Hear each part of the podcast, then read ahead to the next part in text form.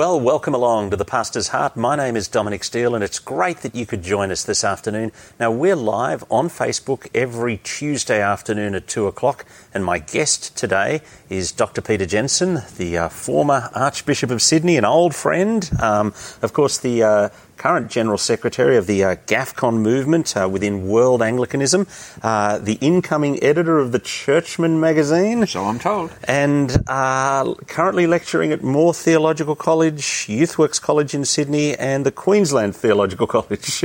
All part time. All part time. Naturally. Sir, welcome along. Thank it's you. great to have you. Now, we're doing the pastor's heart. There's a range of things I want to talk to you about churches and leadership and things like that. But let's just start with your heart. And um, here you are, 12 years after most people have retired. Um, what drives you? What keeps you doing all of that?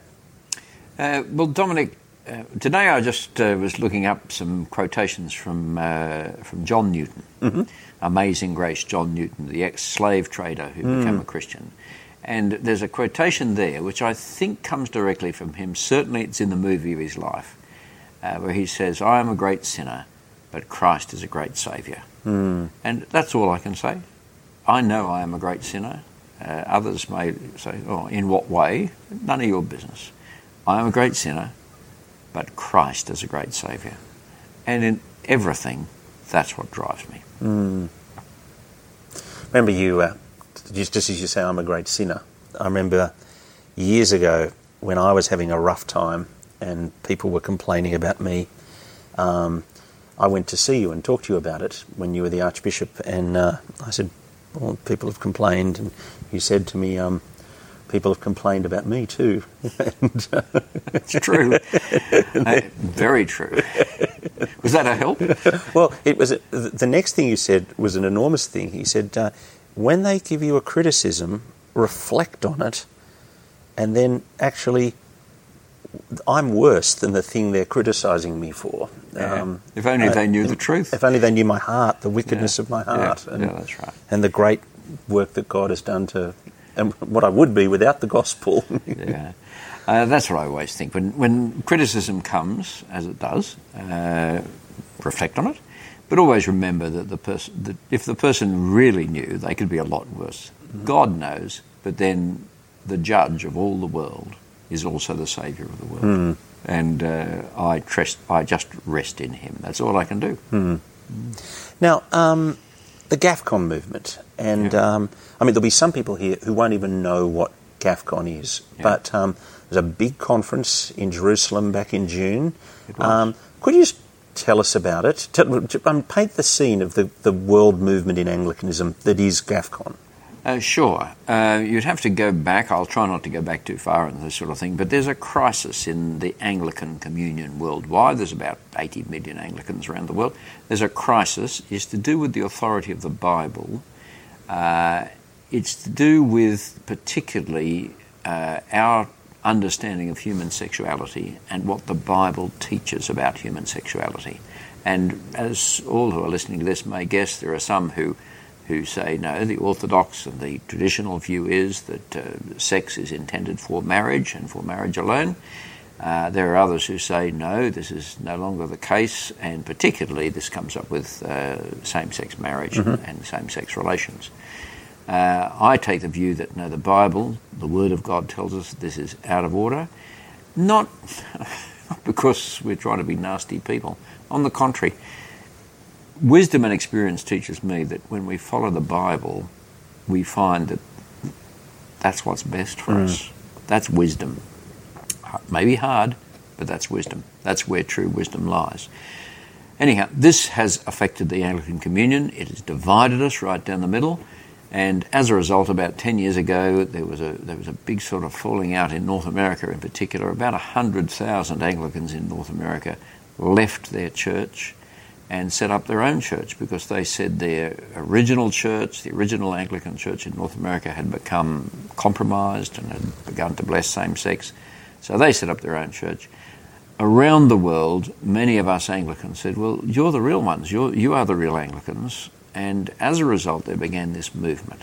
It's had three big conferences. The first was in Jerusalem in 2008, in Nairobi 2013, and then in Jerusalem this year, just a couple of months ago. Hmm. Now, we've got a couple of slides of that conference, and we'll put them up on the Yeah. video as we speak. But uh, which won't do those listening on the audio podcast any benefit. But for those watching us on video, I can will- imagine. Yeah, they can imagine. Yes, yes, Why don't you tell us what was significant for you uh, in this last uh, conference in June? Well, there were about a thousand people the first conference, thirteen hundred the second. There were two thousand this time. They came from fifty-three different nations all around the world. Uh, we are accused of being a negative movement. You know, you're against sex, that sort of thing. No, the movement is for the gospel, and that was the theme of this conference: uh, proclaiming Christ faithfully. I mean, the true Christ, the true scriptural Christ, to the nations, and that was the that. How to describe it? Uh, Christian fellowship is a very, very wonderful thing. When Christian fellowship includes so many people from so many different parts of the world, where they're bringing their cultural gifts, it's like uh, the end of the Bible where we talk about the nations coming in. Every tribe gifts. and nations, people yeah, and language. Yeah, it was like that, and It, it did feel a, a foretaste of that. it, Um, it did. It really did. And I prayed that the Lord would meet us in Jerusalem, and, and I believe He did. I believe He was amongst us. Uh, and, and again and again, there were sort of GAFCON moments where the Lord overruled or, or intervened, and, and things happened. People were brought together, things were said from the stage. The Lord was exalted. The, the singing was. I was going to say out of this world. That's uh, that takes us up to the Book of Revelation. But I've, I've got, I've got, It was I've superb. I have to say that um, I've become a convert to church choirs um, as long as they're Nigerian. oh, phew! because Uh, don't get me wrong, church choirs, wonderful things, but the Nigerians, choirs, oh, oh, yes. they're awesome. yeah, yeah. I got the Nigerian uh, choir. I, I crept up on stage at one point and got them to sing "Happy Birthday" to me. Oh. it wasn't my birthday, but I got them to sing "Happy Birthday" to me, and they did. And they sang a second verse, and I never knew the second verse. And it says. Um, May the good Lord bless you. May the good Lord bless you, etc., etc. Mm-hmm. I won't bore you reading, but it was just, it was beautiful and wonderful. Your birthday's the 11th of July, isn't it? Same as Gough Whitlam's. And me. No, It is. And the same year too. Uh, Not- well, not the same year for yes, me. it was the same year. 19, Dominic and I are exactly the same age, apparently. No, that's not true. that is not true. No, I had forgotten that, and I do beg your pardon for forgetting it. That's all right. um, uh, significant moments, though. Uh, very significant. That statement on the last day. It was Um, indeed, yeah. Tell us about that. Well, uh, the statement was not written beforehand. Uh, I would write statements beforehand myself, uh, but I like getting everything organised. But this was written during the conference as a result of the conference. There was a version of it on Thursday, which everyone heard. Uh, the groups went away, the national groups went away, talked about it, fed their comments back. The, co- the group that wrote it, headed up by our own Archbishop uh, Davies, uh, met until one or two in the morning. I, I crept in and listened to them, uh, and they changed it and improved it as a result of what everyone had said. And then it was read to us by Archbishop Mbanda on the last day, and a standing, immediate standing ovation for what it said. It's called a letter to the churches. It's not that long. It, it's available on the GAFCON Yep. webs- website, and I think everyone should read it.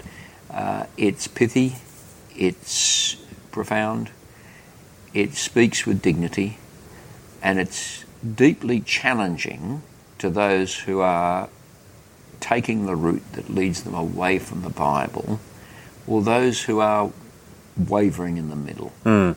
and not coming out and saying what they should say. So there's a challenge, if you like, to Africa over the prosperity gospel, Yes, indeed. and there's a challenge to the Western churches over theological revisionism. Yeah. Yeah.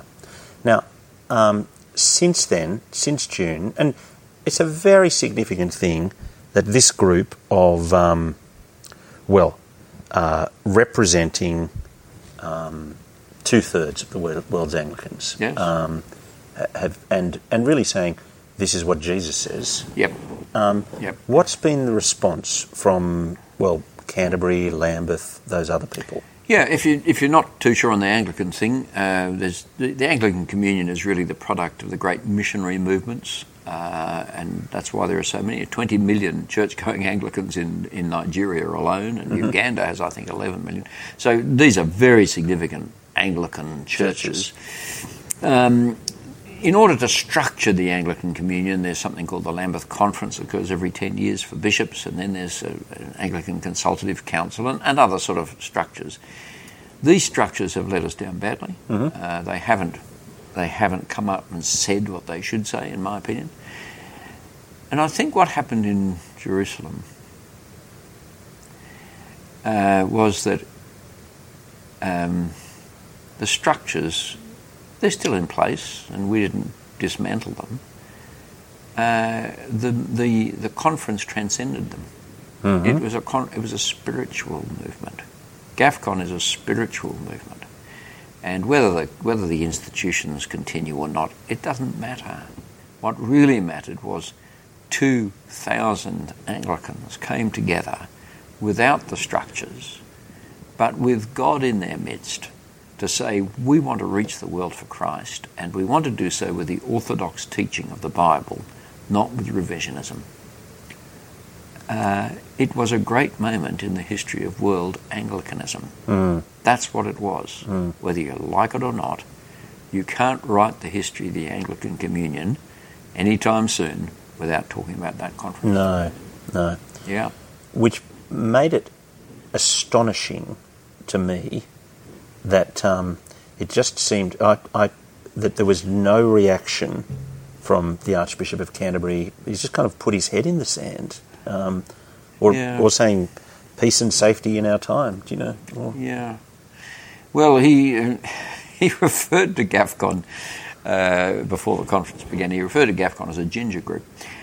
Well, uh, always reminded me of Winston Churchill. Yeah, sorry. Yeah, yeah. It just seemed insulting to me. Well, you know, uh, it reminded me of Winston Churchill. It, it, Britain was once described during the Second World War as a chicken, more or less, and Winston Churchill said, "Some, some chicken and some neck." Uh, to describe it as a ginger group, it's a thorough misunderstanding mm. of GAFCON, of the spirit of GAFCON, and of the significance of GAFCON. At the meeting, it, uh, the um, uh, Ugandans said that they would not go to the next Lambeth conference. The Nigerians have now declared they will not go to the next Lambeth conference. When your two, I think, largest Anglican churches say they're not going to turn up. Mm. Uh, not because they're being nasty or ornery, but because they're trying to send a message to the, us in the West. Repent. Hmm. Turn back to Christ. Turn back to the teaching of the Bible. Or as they say to us, you bought us the Bible. We changed our whole lives in order to conform to the Bible. Hmm. Now you're saying to us, oh, by the way, you didn't have to do that. And it's it has been very distressing for many of the uh, global South Anglicans, very distressing for all of us. But the stand they've taken is a stand which speaks volumes about God. Now, why that can't be seen in England, uh, well, uh, many English do see it, but why the leadership can't see it, I'm bewildered. Hmm. Bewildered. It was also lovely um, just to see so many Africans step up in leadership, oh, yes. and to oh, see yes. and to see those Africans. I mean, I felt as a Westerner there, um, uh, I am being encouraged in the gospel by these brothers and sisters um, who have a boldness and a clarity that sometimes I go fuzzy on and need to be encouraged on, and I so appreciated it. And I don't think my reaction was unique. yeah. Know? No, that's true. But, and what we've got to bear in mind is that we're dealing here, particularly with the African leadership, with uh, with people, and particularly men, because they're the archbishops in their different provinces, but who have stared persecution in mm, the face. Mm. They know what it's like. In fact, one of the problems with this whole Western revisionism is that it makes preaching the gospel in Africa and Asia far more difficult. Mm-hmm. Uh, because people say, is that what Christians believe? Well, we don't believe mm. that. So, but they have stared persecution in the face.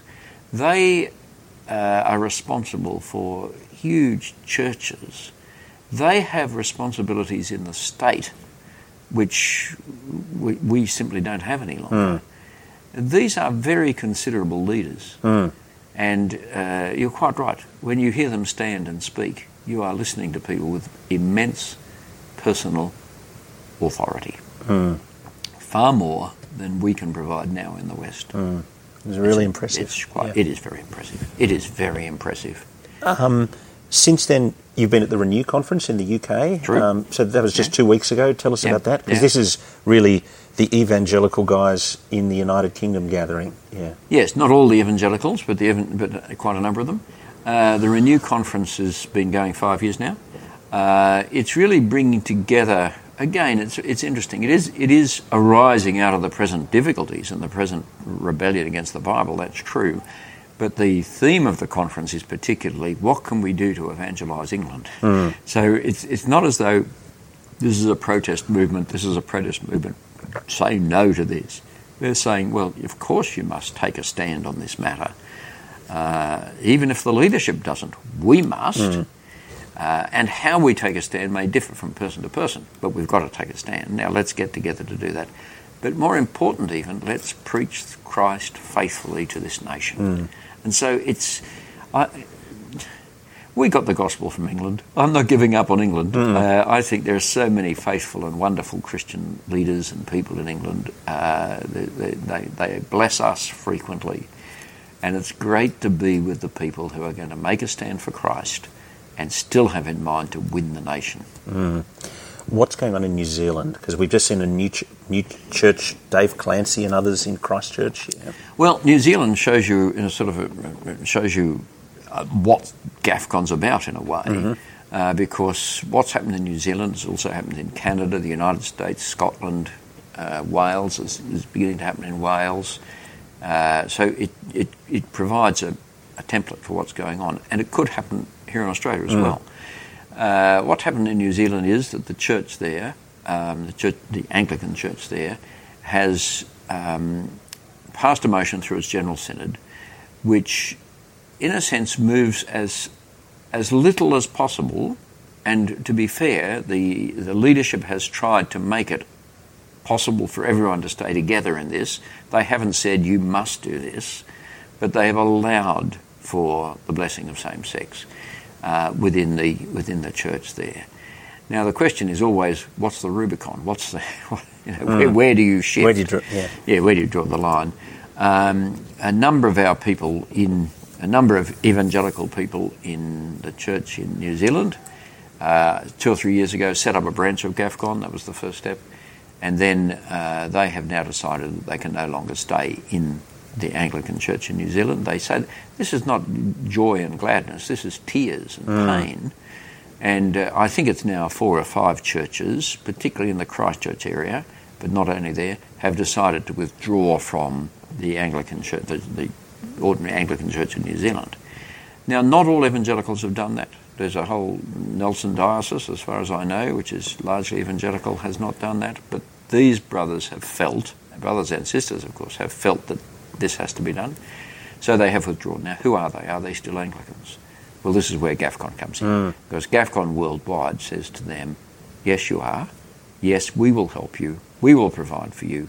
And uh, we will help you to be the Anglican Church we think you should be. Mm-hmm. And that's why GAFCON is so important. And so I'm imagining Episcopal oversight is being set up for some of those churches. I think we'll need to do that. It's happened yeah. in the past, it's happened in Canada, it's happened elsewhere, in Scotland. Mm-hmm. And so some sort of Episcopal leadership will need to be, re- need to be provided for those brave people, parishioners, clergy, who are making that stand. Now, bear in mind, they're doing so with great pain. They're not doing so in a way shaking the fist. They're doing so recognizing that attempts were made to keep them in. Mm. That's true. But there comes a moment when, with the best will in the world, we have to say, a line has been crossed. A blessing of something that God calls sin has occurred we are now putting souls at risk. Mm. We are now putting people at risk by teaching something that is actually against the Bible. and therefore to remain in fellowship with that uh, is not something we can do. As Rico Tice said, it's you're saying it's safe when people are on the road to destruction, and so therefore it's a different religion. Ultimately, I fear that is so. Mm. Um, now there are people who differ from me in this, of course, but I think this is this is the point, and we have seen it for the last 20 years or more, and uh, I think what they've done is both courageous, and I think they're right. Mm. Now, I want to turn more broadly to leadership um, uh, and Christian leadership, and what is the nature of leadership? Is what what's um, talk to me about the sacrifice, the laying down my life, the what's expected of the Christian leader. Yeah. I often think of the word authority uh, because uh, leadership, particularly leadership that arises from an office mm-hmm. as opposed to sort of leadership that you undertake for yourself, uh, is connected to authority.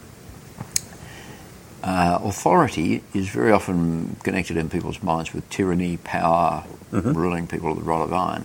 But that's not the picture of authority we have in the scriptures. What the picture of authority we have in the scriptures is you are given authority to take responsibility for certain things.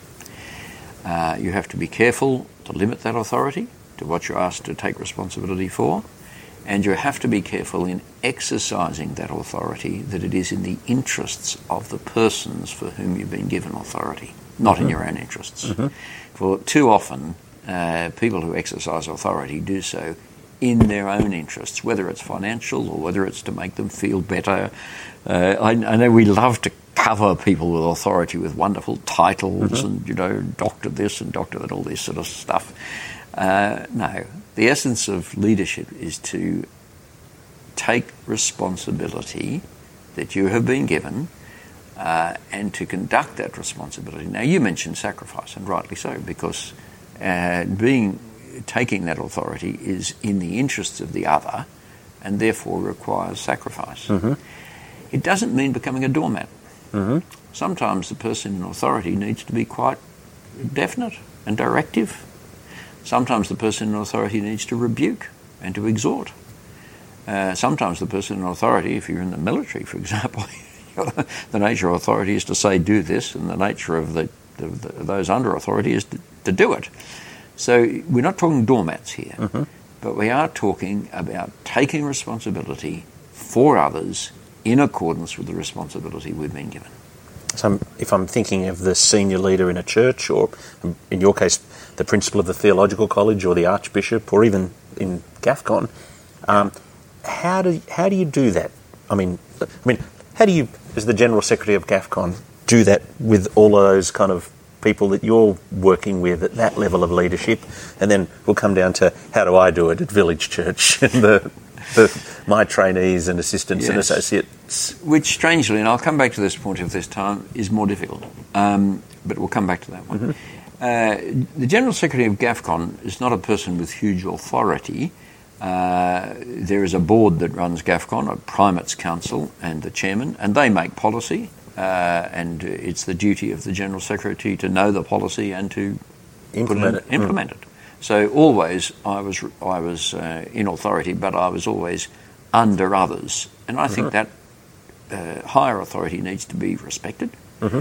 And if you can't respect it, if you can't fulfil the policies, leave the job, mm-hmm. uh, because you are meant to offer respect to the people who have put you in that position. Now, in GAFCON circles, GAFCON involved relating to people all around the world. Mm-hmm. Uh, it meant I was on the phone night after night and so forth and so on. Uh, largely, it was by persuasion, uh, not by. There, there, was very little ordering around to do because there wasn't anyone to order around. Uh, but uh, I don't. I try to not operate by um, direction, but that's cultural to some extent. In some cultures, direction is the is the way in which authority mm-hmm. is exercised. But in our culture, uh, and, and I think hopefully, uh, persuasion, suggestion, and a clear care both for the person to whom you're speaking, who you want to do something, but also for the people whom you are both serving. Mm-hmm. So I think love is the key to authority. Mm-hmm. Clearly, evidently loving the people for whom you're responsible. You said you thought it might actually be more difficult in the local church context Oh, yes. than in, in the context that you've been working in more recently. Yes. yes. Um, what did you mean by that? Because I mean that's Well- initially a surprising comment. Because Um, yeah, Why do you think the Lord has never led me to be the rector of a church? He knew I couldn't do it. Um, uh, dear brother, the reason for saying that is that um, General Secretary of GAFCON sounds so impressive and you know wonderful and uh, worldwide ministry, and you can put it in. In fact, recently I, I am in who don't don't smile. I am in who's who in Australia, and they've recently sent me an email saying you are one of the most influential people in Australia. They've sent it to everyone, etc., etc. Well, a far more difficult and important job is to be the pastor, the rector, as we call it, of a parish. Far more difficult. you're talking about the senior leader. Yeah, I am yeah. particularly, uh, yes. Um, if you think of it, uh, if for example it's smallish, say 70, 100 adults, it's like a village. Everybody knows you. Everybody can. You're on constant display all the time. Your life is modelling what others are looking at. In a small, in a village, people tend to tread on each other's toes, uh, tend to, t- uh, you know, have fights about the kitchen and other relatively minor things. In a village like the one that is a small parish church, and you are the senior pastor, you may be there for quite a long time, and to teach Sunday by Sunday by Sunday Sunday faithfully, and yet in a way in which people will listen and benefit from, requires more intellectual and spiritual gifting than lecturing in a theological college. Now, that lecturer might have a PhD from Cambridge or Yale and may be very superior intellectually in a way, but no, the job of preaching faithfully and simply to a congregation Sunday by Sunday by Sunday requires a depth and a knowledge ahead of that, in my opinion. Mm-hmm. So it's a very large responsibility. And in a smallish community, it can be extraordinarily demanding. And yet it's the best job in the world. It's the most wonderful privilege and responsibility to be the senior pastor of a congregation. What are the differences in responsibility between the senior pastor and an associate? Well, it's easy. The associate just does exactly what the senior pastor tells him to do. Uh, that was just a joke. Um, it depends on the structure of the denomination and the structure of the church, of course. But in our setup, in this part of the world, the rector or the senior pastor has a responsibility uh, which, well, it's like being the archbishop, it's like being the principal. Uh, I have been both on the staff of a college and then the principal. I have then stepped into the role of archbishop. And although uh, you think you know what it is, and although you can see the other person, your predecessor, doing it, until you do it, spot all their mistakes. Oh, no, believe me, that's simple. Until you do it, you don't know. Because various things occur which are not able to be shared with everyone. Mm-hmm. Very often, uh, Which is that's true in the senior minister's position. and- Absolutely. yeah, yeah. absolutely, there are things you do which you have to do because you're basing it on confidential information which nobody knows. Uh, of it's confidential Mm. and it's inexplicable to others looking on, but you have to do it. There are decisions you have to make which require courage, which the, which the associate doesn't need to have. I'll tell you why, uh, among other things. Senior pastors usually have to worry about money. Senior pastors usually have to worry about Well, I definitely do. Yeah. Outreach. yeah. Now, with the best number two or number three never quite have the same burden as you do in such areas. Yes, they can be very sympathetic, they can be wonderful people, but it's not quite the same thing. And the responsibilities and cares of that senior position are unique. I, go- I, I, in my GAFCON experience, I've talked to a lot of bishops mm-hmm. around the world. I think one of the things that strikes me about the, the our Anglican bishops around the world is loneliness. I think they come into the role, they think they know the role, but until you're in the role, you don't know how lonely it is because you have to make decisions that will affect the lives of many, and they may be unpopular decisions. And furthermore, you have to get the resources together in a way that others look to you for resources but don't help you provide them. Mm. That's, that's my instant response. I'm Right. sure there are many others that, Right. that one could make. What do you think? Ah, um, yeah, I, I think as the senior person here, it's my task to lead the mission, to gather the resources for the mission, and to make sure that a range of different people are kept on board with all sorts of different views and personalities and expectations, and someone's got to. I, I kind of think. I think most people in my church, our church, think Dominic works too hard, but he doesn't give enough attention to X Yeah. but it's a different X for every single person in the church. And so there's a zillion different people with a whole set of different job job descriptions for me. Um, and I've got to have the attitude of other person centeredness. I've got to have an attitude of my my the members of our church need to know that I am totally for them and putting their interests ahead of mine. The staff need to know that I'm totally for them and putting their interests ahead of mine. And and I need to be making sure that I'm putting the Lord Jesus' interests ahead of all. And so there's the there's the struggle that I have And there's your, there's your family as well. and my family. Yeah. Yes, thank you for sharing that. I think that's right. And I've had the experience of having wonderful people working with me, I have to say. Uh, As when I was Archbishop, I had a wonderful group of people working with me from my PA and so forth and so on. So I'm not here saying, and I know you're not saying, oh, I'm in a bad place because of No, no, the no. people around me. N- no, on the contrary. Even with the best people around you, there's still, and I know people know this, but there's still number one has responsibilities and difficulties which make it different. Uh, I, I had a sort of a theory that people who were number two and three should not succeed the rector in parishes. I thought it was too easy. I thought people, uh, the selectors for the new rector, looking on, would say, "Oh, well, we have a very good assistant minister here, very good. We know him quite well, and we think he should succeed." And I would say, "Well, it's too simple to make that call." And when you see an assistant succeed to be the principal to be the rector, remember he's going to be a different person from the one he was. Because there's a different set of responsibilities, Oh, yes. and the office will change them. Oh, yes. And by the way, you ever made any mistakes? just, now I'm just, I'm just talking between us here. This is a sort of a, private conversation. a confidential, private conversation. Have you ever made any mistakes? so many. Um, uh, I mean, yeah. I mean, there's so many different judgments where so much of the time it isn't right wrong.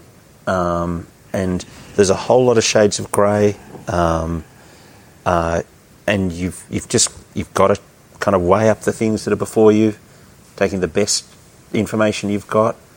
And in hindsight, you could have made a better decision, but um, I mean, I mean, I remember talking to your brother about um, ministry appointments, and um, uh, and I th- I think I'd made some mistakes there, and um, uh, he said to me, Dominic, I think I'm a better judge of character than most, better judge of people than most, and I was very quick to say.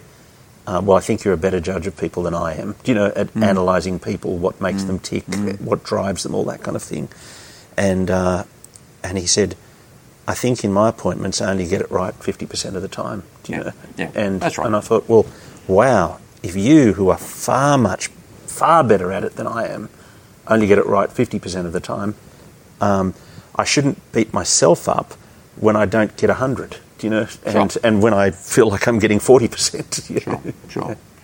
Now, in my role as Archbishop, I and the trouble is that the role has considerable power, and I was making decisions about people's lives Mm-hmm. uh, and where they would serve and things like that. And as I look back, I think I don't know. I, I think to myself, there are 20 people who are pretty cross with me for making decisions which they did not agree with about their own lives and so forth and so on. Probably 10 of them are absolutely right, and the decisions I've made have been very deleterious to them. Um, I can only say two things. I think the first is that I tried to be fair. I don't think I always succeeded, but I think I tried to be fair. And if I made a decision, I think I tried to do so at least, not on false grounds, but on what I perceived to be true grounds.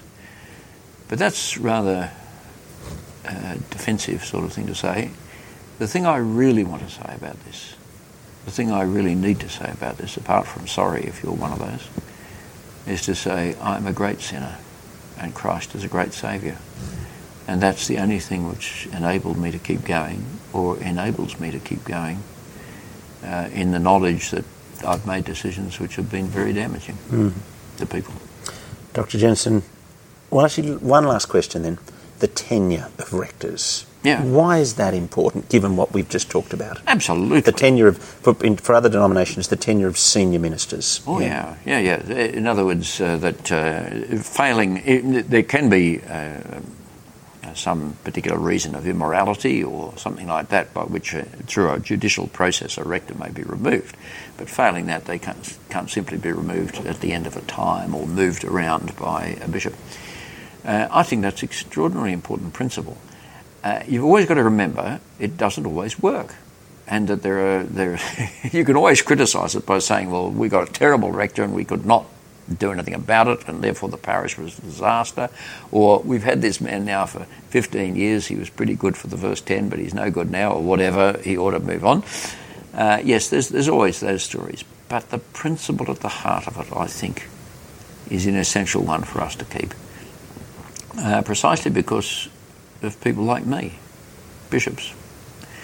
Uh, I think it's very important that the the hierarchy has its role and its responsibilities, but that a person who preaches in a way which is is to them they don't agree with it, or who who conducts the ministry in a way they don't agree with necessarily, isn't just moved because the bishop doesn't like them. I think there's an extraordinarily important principle at stake. Uh, now, that means that you, as the senior minister, are responsible to God in a way that you wouldn't be if you were just able to be moved around.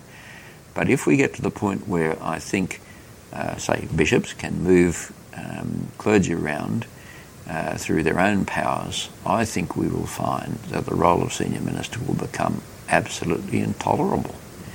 Uh, and will create the waves as people complain to the bishop all the time about all sorts of things.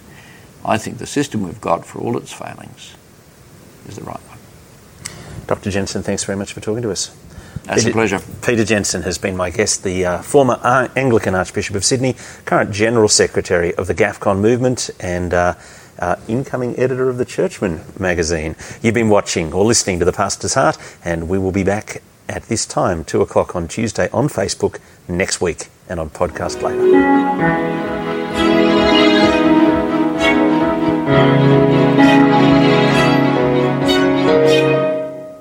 Hey, if you're listening on Apple Podcasts, we would love it if you could hop over to the Apple Podcasts app and give us a rating and review. That helps us in the rankings and lets other people discover the Pastor's Heart. And again, if you are able to help us out by being a financial partner, go to our Patreon link, patreon.com slash the Pastor's Heart.